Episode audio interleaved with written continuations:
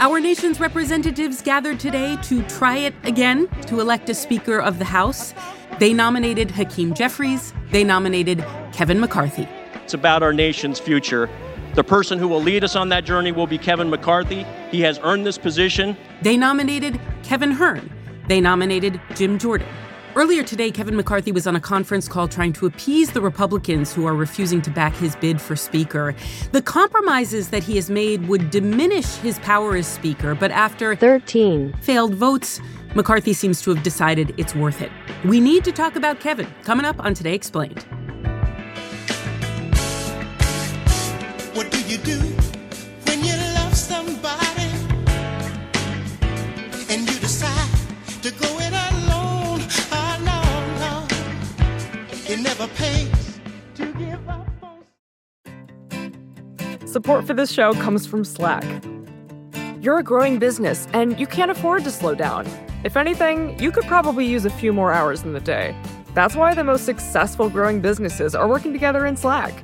Slack is where work happens, with all your people, data, and information in one AI powered place. Start a call instantly in huddles and ditch cumbersome calendar invites. Or build an automation with Workflow Builder to take routine tasks off your plate, no coding required. Grow your business in Slack. Visit slack.com to get started. A few months ago, a stingray got pregnant. Except there were no male stingrays in the tank, which raised a question. Who's the daddy? Who's the daddy? Who's the daddy? But scientists think, There is no daddy. And it's not just this stingray. All kinds of animals are getting pregnant all on their own. This week on Unexplainable, what exactly is going on here? Follow Unexplainable for new episodes every Wednesday. What would you do if you were stuck in one place and every day was exactly the same and nothing that you did mattered? It's Today Explained. I'm Noel King. Joining us in our 74 ish of the trials of Kevin McCarthy is Andrew Prokop. He's a senior politics correspondent at Vox. Andrew, describe what we are seeing on this day. It's pretty much disarray is is the real word to describe it. The House is stuck in an endless Groundhog Day like loop of repeatedly voting on the Speaker and repeatedly failing to come up with a majority choice for the Speaker. They can't do anything as a result of it. They can't set up their committees, they can't move ahead with legislation, they can't do much to help out their constituents. Don Bacon and I were supposed to be meeting with the chairman of the Joint Chiefs in the SCIF here to talk about matters in the Indo Pacific. But I'm informed by House Security that technically I don't have a clearance. Everything is just kind of messy and stuck, and no one is really sure how it's going to end up. Why do they keep voting if Kevin McCarthy doesn't have the votes? And no one else seems to either. So, because of House rules, they are kind of by default tasked with voting on a speaker until they come up with a speaker. Uh, because there is no speaker to tell them not to do that.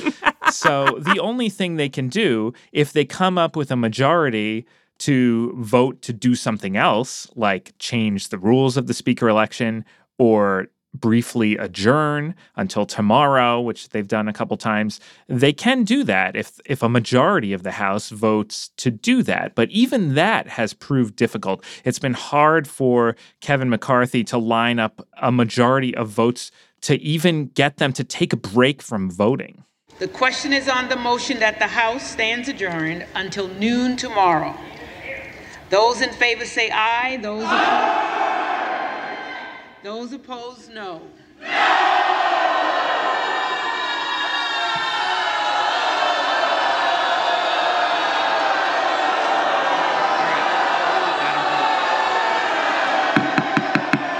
In the, in the opinion of the chair, the noes have it. Give me a sense, Andrew, of the numbers. There were 222 Republicans elected in last year's midterm elections. And to have a majority of votes in the House, you need 218. So he could afford to lose four, but if he lost five, he'd fall short of the majority.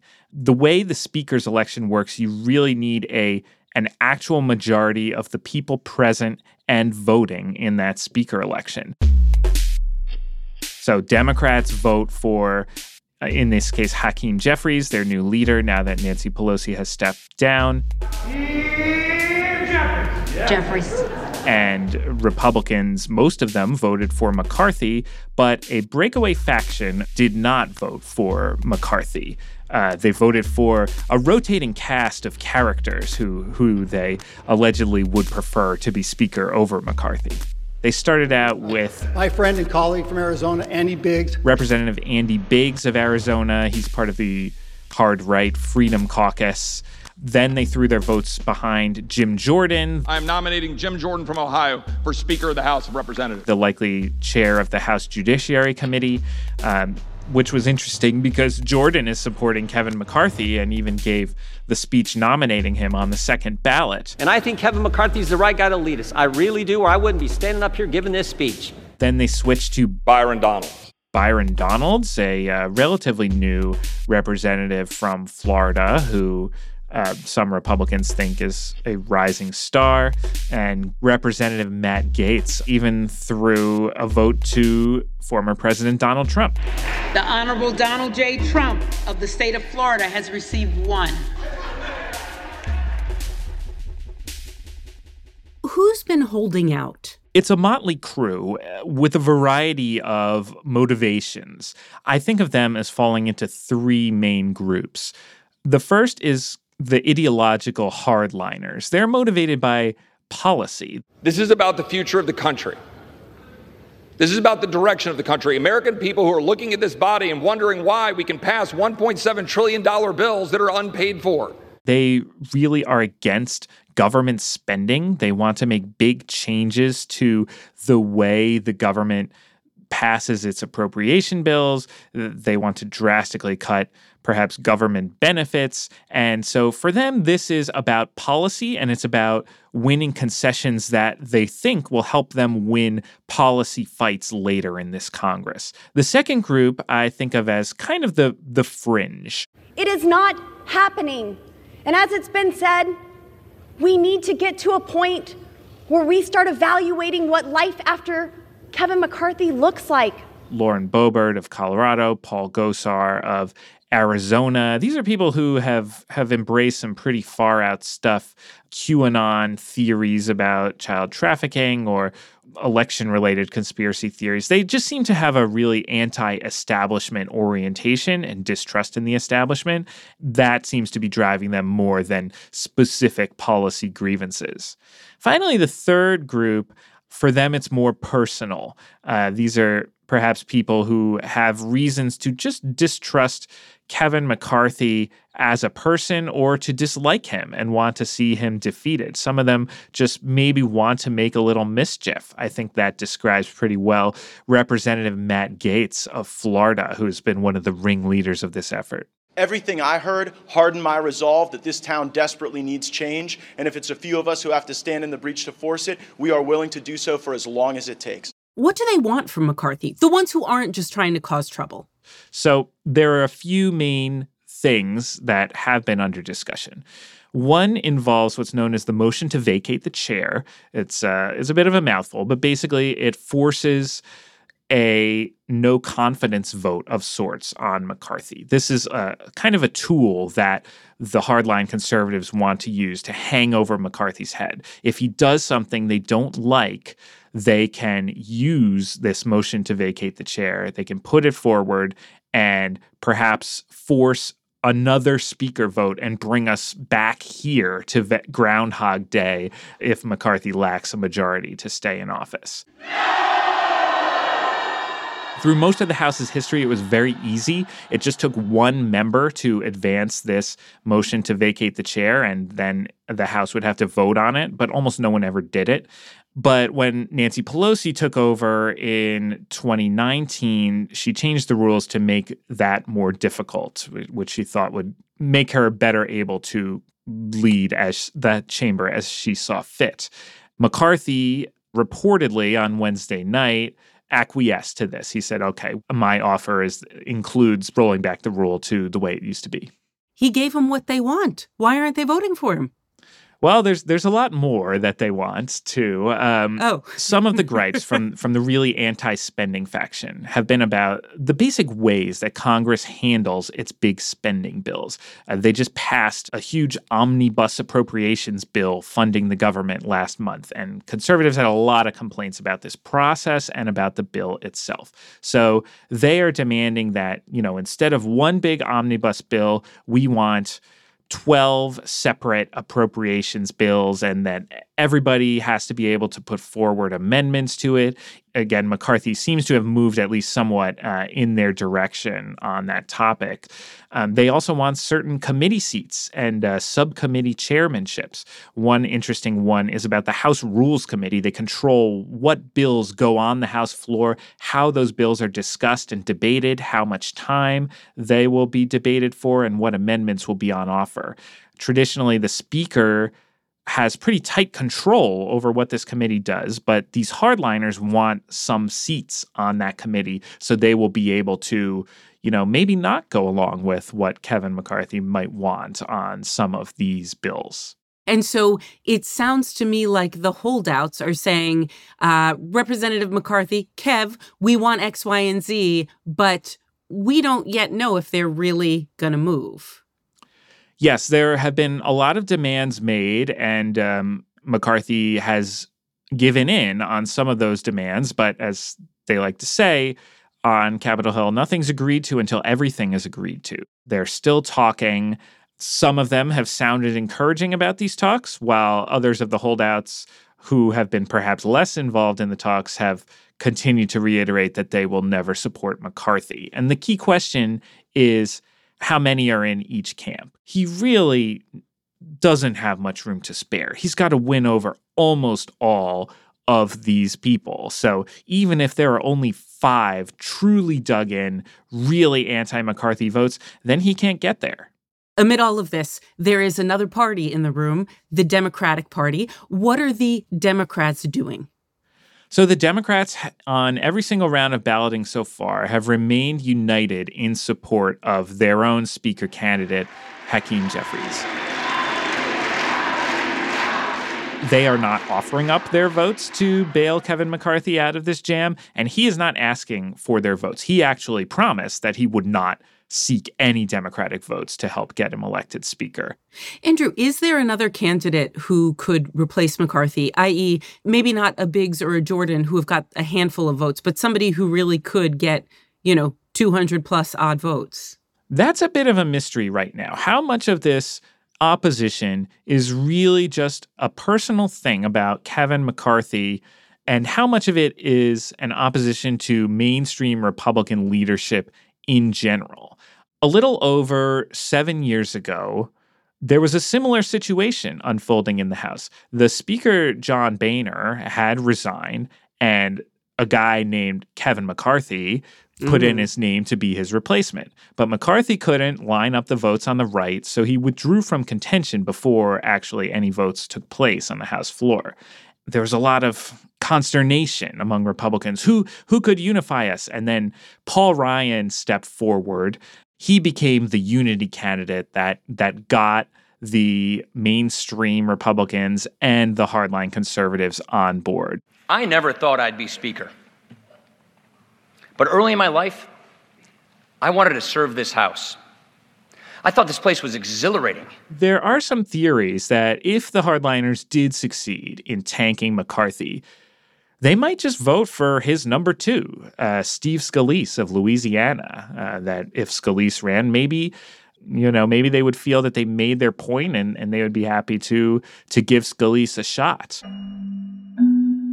Uh, it could also be theoretically a dark horse candidate who nobody is really thinking about right now. Somebody in the Republican conference somewhere who is liked by all sides, who could have the trust of both sides and, and somehow bring the group together. But we do appear to be pretty far from that happening right now. Both sides are pretty dug in, the pro McCarthy faction and the anti McCarthy faction. Do you want to know how we got here? More with Andrew Prokop coming up.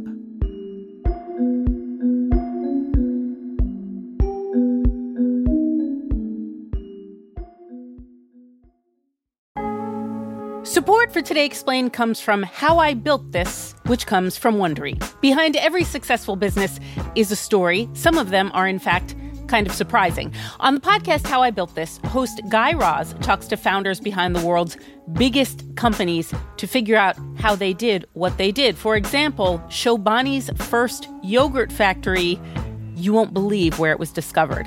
And the founder of the multi million dollar cosmetics brand Drunk Elephant was told by everyone, including her own mother, that the name sounded like a dive bar. It does. In each episode, you'll hear entrepreneurs share moments of doubt, failure, clarity, overcoming setbacks. How I Built This is all about innovation and creativity from some of the biggest names in the business. You can follow How I Built This wherever you get your podcasts. You can listen early and ad free right now on Wondery Plus. And for more business content such as this, you can listen on Wondery with shows like How I Built This, Business Wars, and many more. Wondery means business.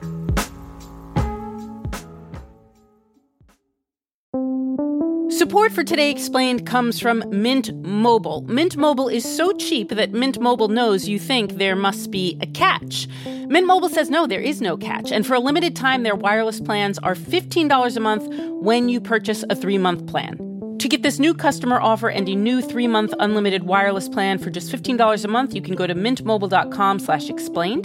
That's mintmobile.com slash explained. You could cut your wireless bill to 15 bucks a month at mintmobile.com slash explained.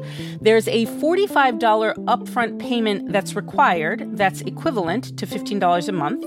This is for new customers on their first three-month plan only. Speeds are slower above 40 gigabytes on an unlimited plan, and additional taxes, fees, and restrictions do apply. See Mint Mobile for details.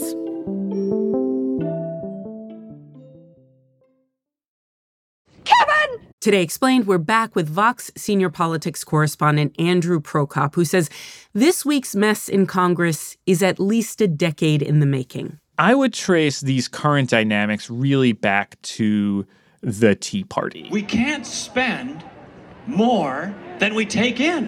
You can't do it as an individual, you can't do it as a family, you can't do it at your place of work, and we can't let the government do it anymore. After the George W. Bush administration and the early Obama administration, the issue that was really motivating a lot of the new breed of Republican politicians and a faction of the incumbent Republicans who disliked the previous leadership was government spending. They wanted to cut government spending badly. And so in the Tea Party wave of 2010, a lot of these members were elected to Congress and Republicans took the House. And what happened was that these anti spending Republicans really wanted to use very aggressive negotiating tactics to try to force the Democrats to accept major conservative policy changes. There were a couple of bills over the ensuing few years that were viewed as must pass bills in Washington. The first was raising the debt ceiling. The overwhelming numbers of Democratic leaders and Republican leaders both know that not extending the debt limit is not a responsible uh, option. Before 2011, there was a lot of political posturing around the debt ceiling, but that year is when the new Tea Party Republicans really decided to take things to the brink. Shame on this country for making this a political exercise yesterday. Shame on a Senate who said we will not take up the bill. How are we going to deal with the bigger problem of the national debt when we get to next year's budget if we can't cut a few pennies now? They really argued that they would not raise the debt ceiling unless Obama drastically cut spending.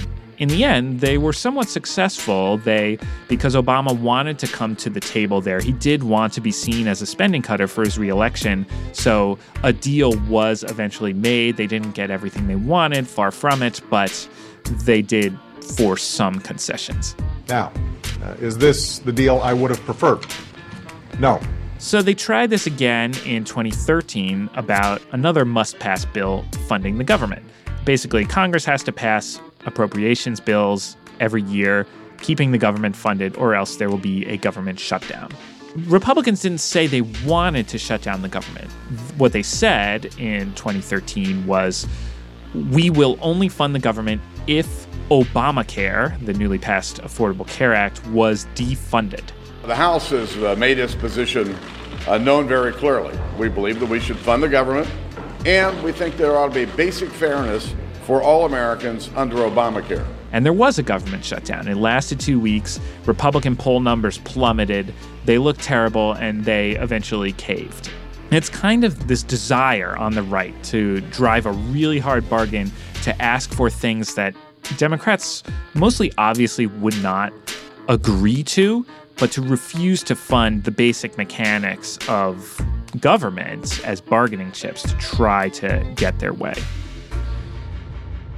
Are the fights such as they exist the same today or or were different battle lines drawn in the post Donald Trump world or during Donald Trump's presidency? So the rise of Trump kind of scrambled Republican policy priorities a bit. The spending issue which had been so consuming during the Obama years dropped in relative importance. Other issues like immigration, the culture war, or even just Trump's personal scandals and, and the desire to defend him from them rose in interest and importance on the right. But it's not as if you know, there's zero interest in the Republican Party in cutting spending now. There are still some people who who care about these issues and some activist groups and well-funded organizations that are still trying to push this agenda. And because McCarthy's or, and the Republican House majority this year is so small, even if you have just a handful of members who still really care about this, they can make it a big deal when it comes to uh, something like the speaker vote where he really needs their support. Let's say the holdouts do come around. Let's say Kevin McCarthy is elected speaker. What has the debacle this week illustrated to us about how a McCarthy Congress would operate? It seems to me like Republican speakers of the House are kind of stuck in an endless cycle of recurrence where they face the same tensions uh, that eventually consume them that they can't deal with. The issue is that these must pass bills, government funding and the debt ceiling, they really do have to pass. And the Republican leaders know they have to pass. They they believe that their own party will pay a very serious political price if they're blamed for breaching the debt ceiling or if the government is shut down with no end in sight. They they just gotta deal with it. But there is a faction of the House Republicans who refuse to accept this logic and this way of thinking. And so, what happened under Speaker Boehner and Speaker Ryan was that they needed to get Democratic votes to pass these things, the debt ceiling increase and government funding bills. And that became the basic status quo of how the government kept operating. It, even when there was a Republican majority, dozens of Republicans would vote against these spending bills, and Ryan or Boehner would rely on Democrats to actually get them over the finish line. But the more they deal with Democrats and anger the right, the angrier the right gets, the dissatisfaction rises, and then you get something like an effort to depose Boehner, as was launched by then Representative Mark Meadows in uh, 2015, which helped lead to Boehner's resignation. That's how you get Paul Ryan kind of getting fed up with politics and deciding to retire in 2018. And that's how you get these tensions right now w- that are already consuming McCarthy when he hasn't even really done anything yet. The conservatives, they understand this cycle and they understand that McCarthy's going to probably cut deals with Democrats eventually because he has to. But cutting those deals will undercut his support on the right and may lead to his ouster. Is there a way out of this? There are two scenarios in which kind of the loop could be broken. One is if the mainstream Republicans just get so fed up with these malcontents on the far right that they're willing to work with Democrats and they see no problem in kind of isolating the far right, making them irrelevant and creating a kind of durable governing majority that would both pass the bills keeping government running and would also save McCarthy if there's an effort to depose him. The other way out, I think, would be uh, kind of if the members of Congress on the far right themselves just decide to chill out a little bit. And that might sound a little fanciful, but occasionally they do decide to do that. Sometimes this is more about posturing and, and making an impact and, and not necessarily about diehard lockstep commitment to a specific course of action. And if this doesn't stop, it doesn't get resolved, what happens? It's going to be a tumultuous couple of years under this dysfunctional Republican House majority and um, Democratic Senate and presidency. Like, how are they going to come to agreement? It's very difficult to see, but it is possible in the end. It, it, it may it may be inevitable if uh, if enough Republicans really do accept that it's unthinkable to breach the debt ceiling or to uh, keep a government shutdown indefinite. But you know, probably some government shutdown I, I would anticipate is is pretty likely. Uh, in the next year or two. Um, the problem is getting to the point where the compromise happens in a way that does not lose McCarthy all of his support on the right and uh, and get him pushed out.